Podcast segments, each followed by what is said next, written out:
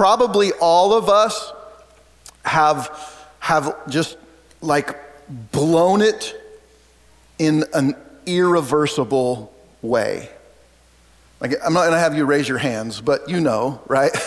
you probably can think of a, a time like, yeah. and if you can't think of a time, probably your spouse next to you will elbow you and go, remember that? Like, yes, I remember. Uh, you know, you've messed up, you've screwed up in a way that, like, you never want to think about it again. And every time it comes up, like somebody brings it up, you just feel like like just nothing, right? This is bad. Um, the year was 1996. Um, we were living in Idaho. Trevor was almost ready to turn three. He was going to turn three in, in like just right about this time. Tristan was born um, March 19th, so she is uh, two months old, and it's Mother's Day, and I'm sick on the couch. Uh, we had moved to Idaho so I could go to Boise Bible College, and Tristan was born there. She's our little spud uh, potato.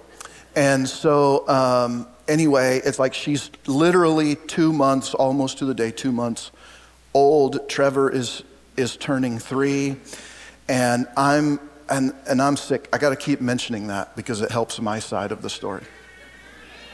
Uh, anyway, I remember um, being like really concerned that I get a hold of my mom and I wish her happy Mother's Day.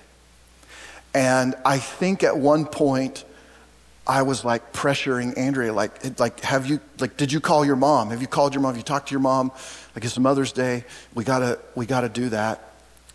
I went the entire day without saying Happy Mother's Day to my wife, without, I didn't buy her anything, I didn't get her a card, I didn't tell her um, how proud I was of her. And like two months after our second child was born, I, I didn't tell her what a great mom I thought she was.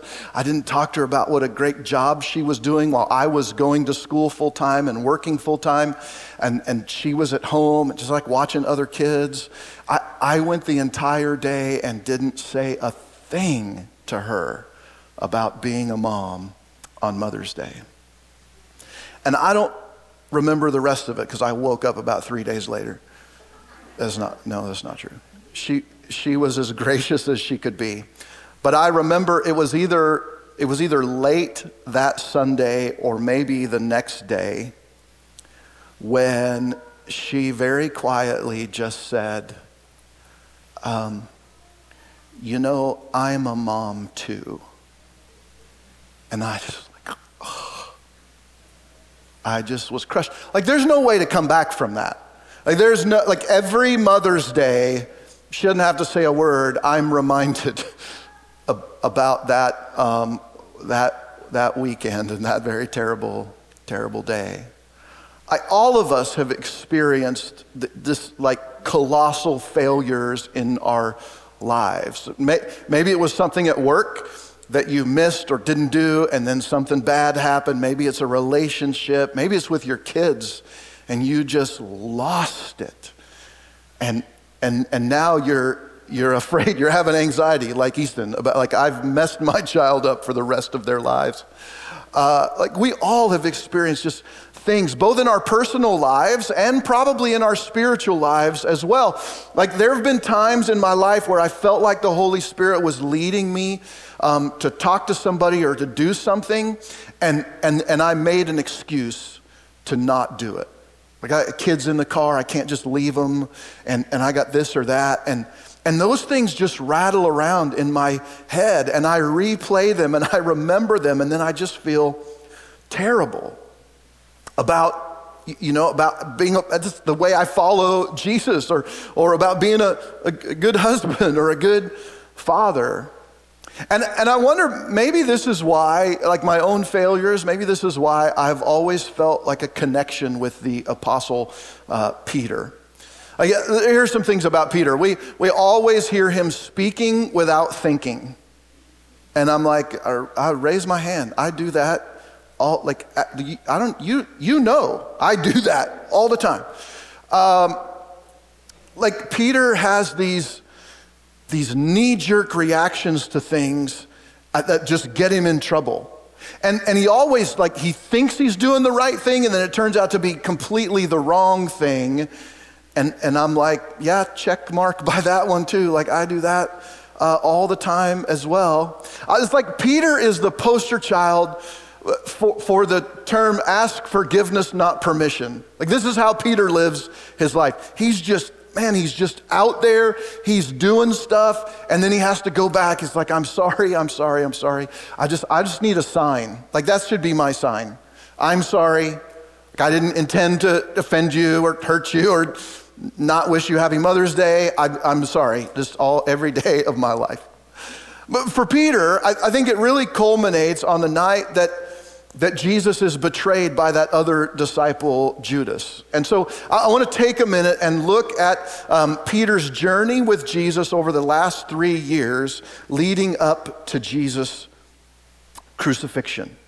So, uh, according to the Apostle Luke, uh, Peter is one of Jesus' very first disciples, one of, the, one of the first people that Jesus calls to follow him as a, a disciple. And in that day, in that culture, being a disciple, like we use the term in church, but you don't hear that, that word anywhere else, right? Like we don't use that in um, normal language. But to be a disciple of somebody was a, a serious thing, it was a big deal.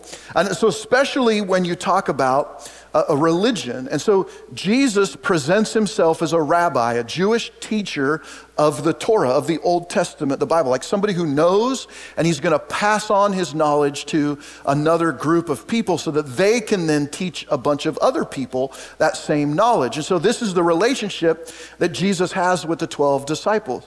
They, they are his kind of like journeyman preachers they live with him. Oftentimes, a rabbi would like um, take these people, like not just um, under their wing, but they'd provide for their needs.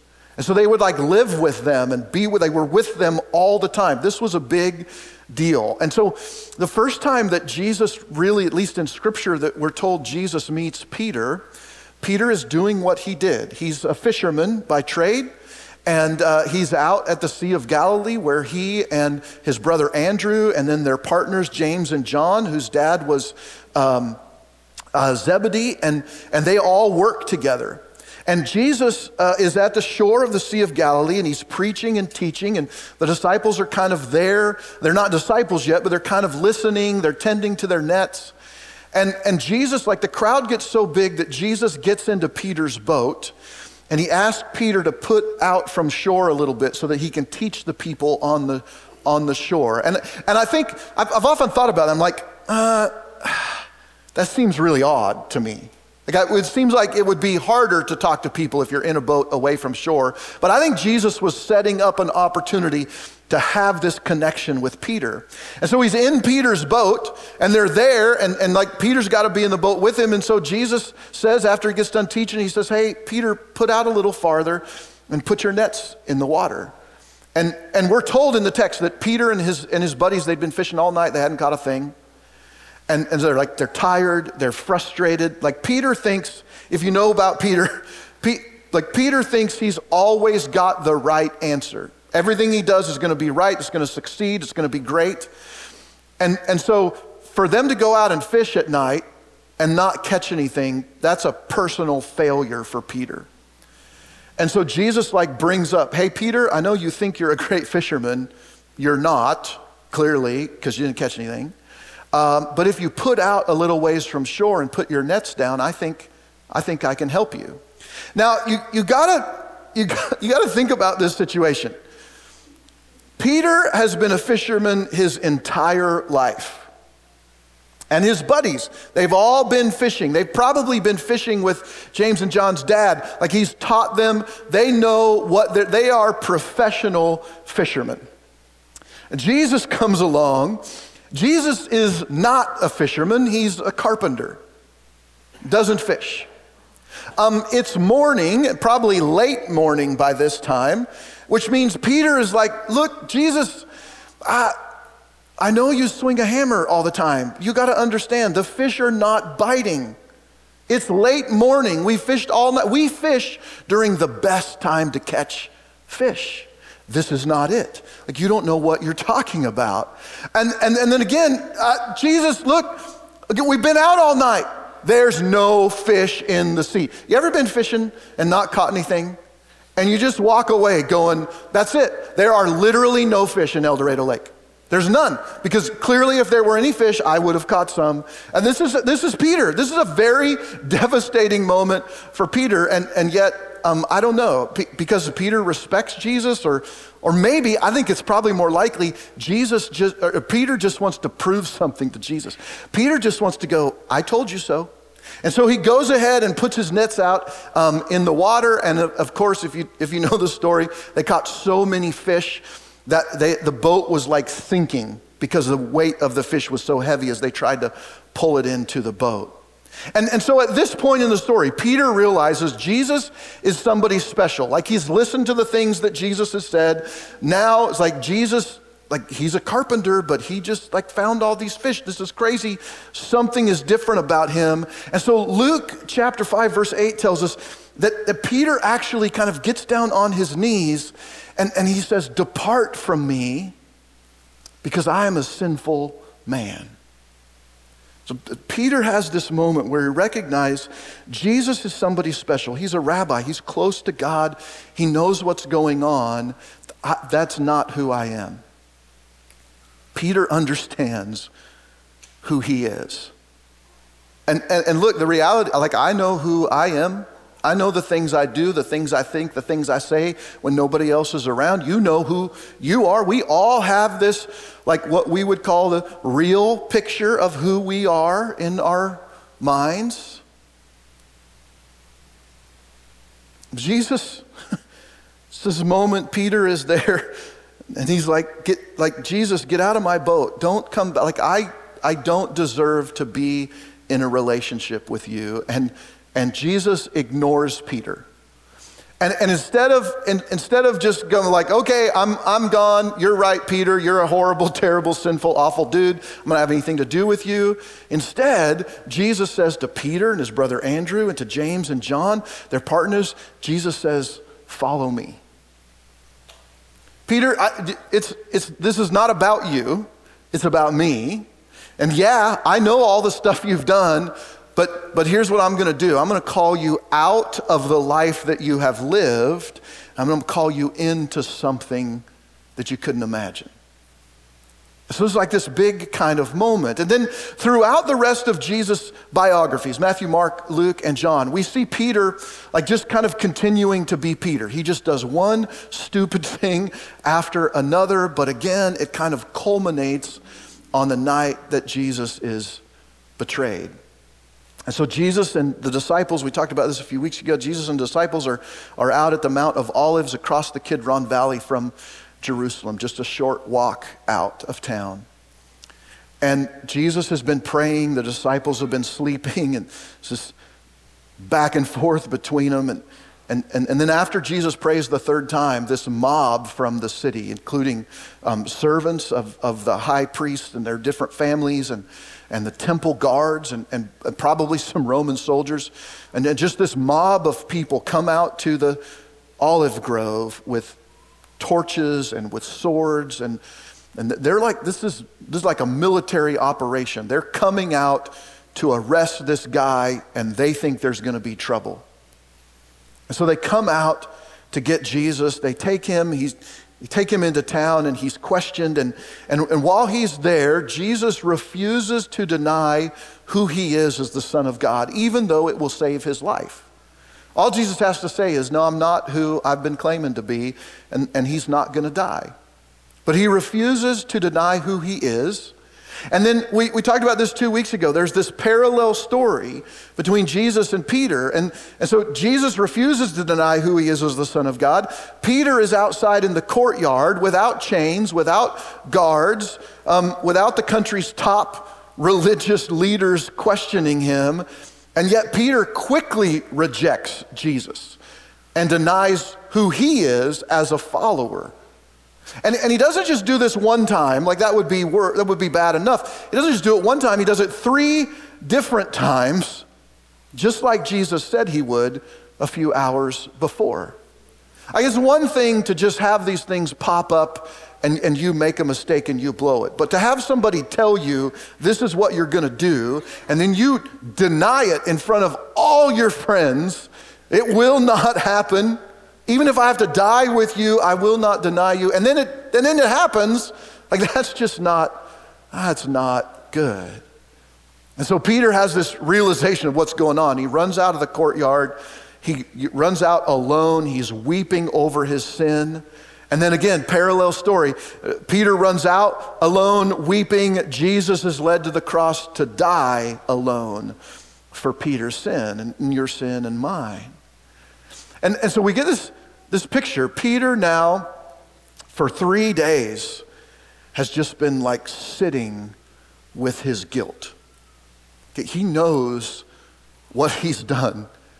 And he's replaying in his mind how he said, No, that's not going to happen.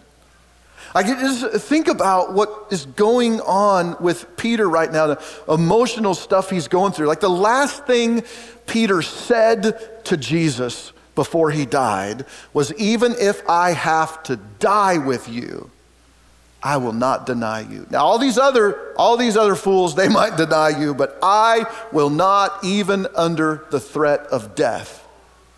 That's the last thing Peter said to Jesus. And the last thing Peter did before Jesus died was deny him and run away. Like, like this is some heavy, heavy guilt that Peter is dealing with. And so here's what we learn from um, Peter's story your past failures will always try to claim precedent in your future.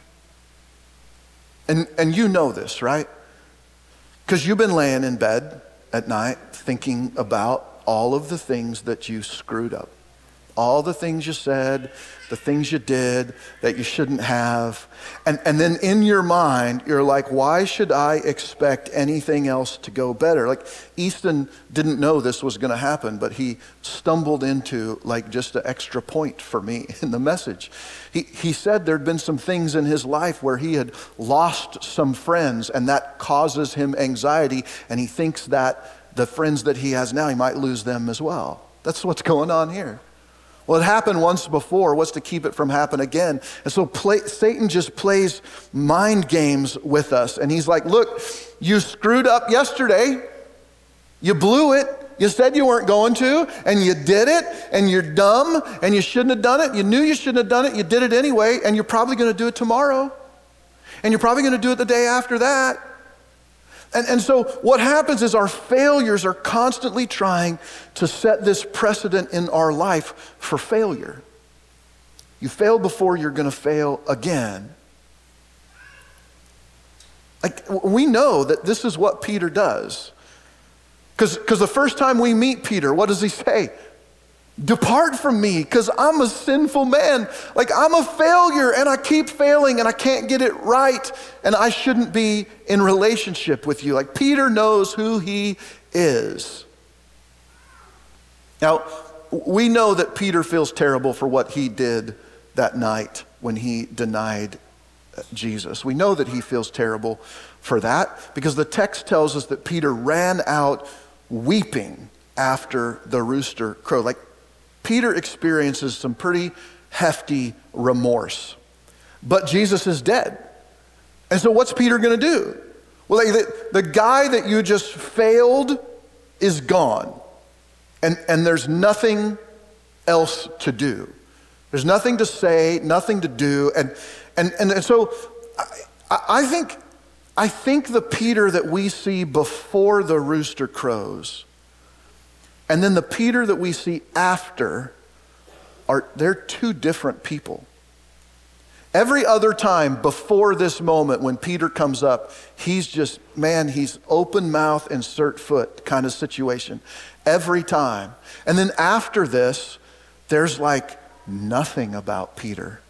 Jesus shows up to the disciples a couple times in the room, and there's no mention of Peter. Peter was one of the guys with James and John who were like Jesus, the, the four of them were like really tight. Jesus spent more time with Peter, James, and John than anybody else in his, in his ministry. Peter was always mentioned in everything that's going on. Peter was like this leader, he was out in front. Everything that happened, he was right there. And yet, he dies and he's right and then and then Peter's like nowhere. You don't hear anything about him really. Uh, Peter denied Jesus and then Jesus died without Peter around. That's tough. But but if Jesus is alive, right? Like like, they, like he came back. And if Jesus is alive, I, I think Peter is conflicted internally. I think there's some stuff going on inside of him. Like, on, on the one hand, he's thrilled that his friend Jesus is alive. And, and even more than that, if Jesus is alive, he may very well be who he claimed to be after all. You know, all of Peter's hopes and dreams with Jesus were gone, and Peter felt terrible. But now that Jesus is alive, maybe he is the Messiah. That's a big deal. Um, but if he is alive, like, how do you come back from that? How do you just walk up to Jesus and go, hey, bud, like, I, yeah, I, I know that I denied you in the most difficult moment of your entire life, and I walked away and I wasn't there. Uh, but hey, let's go, let's go have a beer. I don't know. Like, how do, how do you get away from that? How do you move past that? That is huge, difficult problem. Uh, look, if you can't see past your failures, you won't seek a better future. And I think this is the picture of Peter that we catch in the next few stories that we hear about Jesus. Like, uh, we already know that Peter keeps track of his past sins and failures. And I just, I can't imagine what he's thinking at this point. Um, but let's look at the, the timeline here after Jesus' resurrection, like he, he dies on the cross, it's like three days, the way the Jews count days, and then Jesus comes back um, to life. And once he comes back to life, Jesus appears to his disciples two different times in Jerusalem uh, to, the, to the men. They're like sequestered in this room. And the first time Jesus shows up, um, they're all there except Judas because he's gone, dead already. And so the 11 are all there except Thomas, right? With, with, the story kind of switches from Peter to Thomas. And, and, Thomas says, Unless I see the nail holes and put my finger in his hands and my hand in his side, I just won't believe. And, and, and, and then Jesus shows up again later, and Thomas is with them, and they're all there. And Jesus shows up again and he confronts Thomas. And, and I got to think, like, where's Peter right now? Peter's in the room the first time Jesus shows up, and, and, and Peter's just like, like getting in the corner. He's like, man, I hope he doesn't. Look, you guys know, like the teacher says, who knows the answer to this question? You're like, not me, don't look at me, I don't know. That's Peter. Like he, like he knows. This is all fresh in his mind, what's just happened. And, and he's like, man, I, I, I don't want Jesus to call on me. And so he's just kind of hunkered down. And then Jesus leaves, and there's a little bit of relief. And then the next time Jesus shows up, Thomas is there, and Jesus like calls Thomas out. And Peter's like, oh no, this is not, it's not going to be good. Not going to be good. Ah. Then Jesus tells his disciples, Go back to Galilee. That's where they were all from, anywhere, the Sea of Galilee in that area. And, and so the disciples will do that. The 11 disciples, they go back to Galilee and they're just waiting there. And while they're waiting, Peter says, it's really interesting that the text tells us, Peter says to the rest of them, let's go fishing. I thought, why would Peter do that? Like they're just waiting, they're waiting for Jesus to come back. Why does Peter want to do that? And I think I've come up with an eye idea. I think Peter suggests that they go fishing because this is what Peter knows. I think Peter's trying to rebuild his status with the disciples. I think he's trying to say, hey, let's go fishing because I know fishing. And if we go out and go fishing and I lead us to a bunch of fish, I'm going to feel better about my like I know the sea, I know how to catch fish. This is going to be good for me. This is, I'm going to, I'm going to kind of regain a little bit of my status from before. And so they go out fishing, and they go fishing all night long. And how many fish do they catch? Zero fish.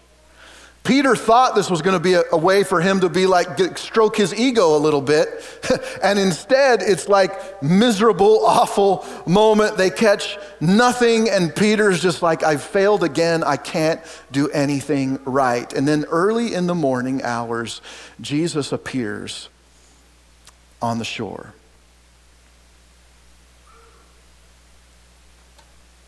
Oh, uh, Jesus appears on the shore. The disciples are out on the boat. They're frustrated. They haven't caught anything all night. And they look to the shore and they don't know that it's Jesus. He's probably a little ways away. And so he hollers out to them in the early morning hours and he says, Hey, if you have any luck, you catch anything? And Peter has to go, Nope, I'm a miserable failure. I can't even catch a stupid fish. So this stranger on the shoreline, he hollers back to him and he says, Hey, put your net out again, and I think you'll catch some. And for some reason, we don't know why, for some reason, they put the net back in the water again and they catch so many fish that the, that the nets are just overflowing um, and, and they can't get them into the boat. The nets are so heavy. And, and it's at this moment, Peter's like, I think I've been here before. Like, this, this is ringing a bell here. I think something's going on. And Peter realizes that is Jesus on the shore. And the text says that Peter puts on his outer cloak and he jumps into the water and he swims back to shore in front. He like leaves the rest of the guys to worry about the fish and he swims to the shore. Now, we are not told a single thing that happens next while Peter is on the shore with Jesus. We're only told this one bit of information that Jesus and Peter presumably had started a charcoal fire on the shore. And by the time the rest of the guys get there, there's this charcoal fire and there's some fish and some bread. And John makes a point to tell us that this was the third time that Jesus had revealed himself after his resurrection. So let's look at what happens next. When they had finished breakfast, so they get to the shore, they eat the fish and the bread. Jesus said to Simon Peter, Simon, son of John, do you love me more than these? Peter said to him, Yes, Lord, you know that I love you. Now, this is the very first conversation that Peter and Jesus have had since Peter denied him. And this is what they're talking about. Yes, Lord, you know that I love you. Jesus says to him, Feed my lambs. And then he continued, he said a second time, Simon, son of John, do you love me? And he said, Yes, Lord, you know that I love you. And then Jesus says to him, Tend my sheep. Jesus says to him a third time, Simon, son of John, do you love me? And Peter was grieved because he said to him the third time, Do you love me? Like, why keep quit asking me? And so he said to him, Lord, you know everything. You know that I love you. And Jesus said to him, Feed my sheep. And after saying this, he said to him, Follow me. There's a whole bunch of stuff that we could talk about in, in there about, about how the, the first two times that Jesus says, Peter, do you love me? The word that Jesus uses, agape, it's a, it's a self sacrifice, it's like the highest form of, of love. It's unconditional love. Peter, do you love me? And every time Peter responds with, Yes, Lord, you know that I phileo you. You know I love you like a brother. I, I don't love you unconditionally. And, and here's what I think is going on. But Peter's like, I can't love you unconditionally. I just denied you. I don't deserve to have that kind of a relationship with you. But, I, but there's so much more about this story. Like, what was Peter doing the first time that Jesus called him to follow? You remember? He was fishing. He was fishing, and he fished all night long, and he hadn't caught a single thing. And then Jesus says, Cast your net out and, and, and you'll catch some fish. And so they do. That's when Peter says, Depart from me because I'm, I'm a sinful man. And instead, Jesus it, it gives him this invitation follow me. And so Peter does. But Peter doesn't change who he is. He's still loud and obnoxious and he, and he acts first and thinks later. And then again, Jesus comes back and they're at the shore, and it's just, the, it's just like a repeat of the first time. But, but I, have also been looking at the text and going, is there anything odd going on here? Like, what's the weird thing? I think it's really weird that John tells us Jesus started a charcoal fire. I think it's weird because, number one, it would make more sense for him to start like a wood fire why, why, a charcoal fire? Number two, who cares what kind of fire he used to cook the fish? Makes absolutely no difference to the story. Unless you remember this really interesting bit of information. When was the last time in the text that John used the term charcoal fire? I'll give you a hint. It was John chapter 18, verse 17. Peter's in the courtyard of the high priest. He's already denied Jesus a couple times. And some of the servants and the guards had come out and they had lit a charcoal fire. And Peter had come to warm himself by the fire. What's the number one sense tied to memory? Smell. You think Peter recognized that? I think absolutely he did. So, the first time Jesus calls Peter to follow him, he's on the shore of the Sea of Galilee. That's where they're at today.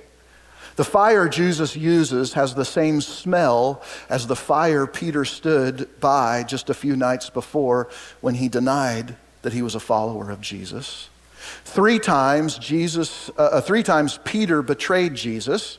Three times Jesus is revealed to Peter uh, along with the other disciples. Three times Jesus asked Peter, Do you love me? Three times Jesus says some variation of feed my sheep, tend my sheep, care for my lambs. And then, just like the first time Jesus met Peter on the shore of Galilee, Jesus reissues this initial call to follow me. And I think this is a really, really powerful moment. Because finally, Jesus and Peter address the elephant in the room. But I, I, want you to notice something really important about this interaction between them. Nowhere in their conversation does Jesus mention Peter's failure. Nowhere does Jesus say, I know what you did, and I told you you were going to do it. He just doesn't bring it up. I mean, the, the symbolism, the circumstances are undeniable. That morning, Peter emotionally is right back in the courtyard. He has all of those memories, all of those feelings flooding back into his mind. He knows exactly what's going on, but Jesus never talks about Peter's failure because Peter knows. Instead, Jesus points to Peter's future. And he gives Peter a bigger mission than himself. He says, Stop thinking and worrying about yourself, Peter. Like, I need you to feed and tend and care for my sheep. I need you, Peter, to take over my position, my job as shepherd of the church when I go. This is a big deal. And so Jesus reissues his initial call. And, and, and Jesus is like in that moment, he's like, Look, Peter, I knew who you were when I called you three years ago at the shore of Galilee. I knew who you were when you said, Depart from me, I'm a sinful man. I know who you are. I know what you've done, and I issued my call in spite of that because I know where you're headed. I'm not so interested in all your hangups. And again, here at the end of this story, Jesus is getting ready to go be with the Father. Like this, this moment, this incredible moment. Peter has even gone farther in the wrong direction from Jesus now uh, uh with his denial. And, and yet Jesus repeats that initial call. He's like, Look, Peter, I don't care what you've done. I, you just got to follow me. And I think Peter had begun to kind of follow Jesus physically. He walked with him, he went with him, he, he did kind of the things that Jesus was doing. But I don't think up until this point had, had Peter really followed Jesus spiritually. I don't think it had changed who he was yet. The first time Jesus asked Peter to follow him. Peter is like brash and foolhardy, and he's driven by ego, and he, and he has this desire to be the best, and he wants to be the top disciple. He wants to be Jesus' right hand man. And, and this time, this time, Peter is humble and he's contemplative. Like this time, Peter's just happy to be included in the group and not be exiled. Look, Jesus is always more interested in your future than in your failure. And we get that backwards, don't we? We think that our failure excludes us from a better future. I know what I've done. I don't deserve the good things that God might bring in our lives. And yet, consistently, Jesus is always more interested in our future than in our, than in our failure. So, look, you've got history. Big deal. We've all got history. I was trying to find a time where Jesus focused on someone else's failure instead of their future in, in Scripture. And I couldn't come up with a single time. Whenever Jesus encounters someone who's blown it, he didn't dwell on their failures, he helped them see their future. He pointed to their, their future. Like the woman at the well. Like, look, five husbands, you're living with a guy who's not your husband right now. This is not God's best for your life. And yet she brings the whole town out to meet Jesus. This incredible turnaround. Zacchaeus, the traitor who extorted money from his own people, the Jews, has this encounter with Jesus and, and he gives everything back and then some. The woman caught in the act of adultery, Jesus doesn't condemn her. Instead, he says, Go What's he pointing to? Her future. Go and sin no more. And then there's Peter, this hothead who knew he had messed up and blown it and failed over and over and over again, and yet Jesus calls him to step into the role that he was created for. And so, like Peter, we've got to stop reciting all of our failures, and we got to just keep following Jesus. So we want to stop every time we fail and go, oh, I gotta, I gotta take a break. I gotta step back. I gotta rethink things. I gotta get my life right. And then, then I can, then I can start again. And Jesus is like, nope. Like where I know what you're gonna do. I already paid the price for it. You just keep following. Like even after, even after his denial, Peter stayed with the disciples. Like he ran away and cried, and then he comes right back. He didn't expect the same position. Like he didn't come back and go, Look, I'm, I'm going to be the top dog, and you all got to listen to me and follow me, all that stuff. He didn't do that. He just wanted to be a part of the group. Like, I just want to, I just want to be here. Like this is my safe place. Look, you will never achieve your purpose if you can't abandon your past. You will never see a better future if you can't see past your failure. And you will never accomplish the mission of God in your life if you can't shut off your memory. Jesus is not looking to punish you. He just continues to pursue you over and over again because he sees the future and all that you are created to be. He's like, the failures, they're, they're done, they're over. Look, look if, if you and I are going to look more like Jesus every day, you've got to develop short term memory for your failures and keep your focus on the future, just like Jesus. And, and, and really, whether it's you or whether it's others, we've always got to be more interested in the future, uh, than, in the future than in the failure, our own or other people. Let's have the same grace that Jesus has for ourselves and for the other people in our life. Let's pray.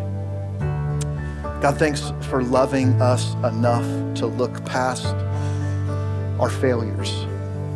And thanks for story after story after story in the Bible of guys like Peter who just blow it royally.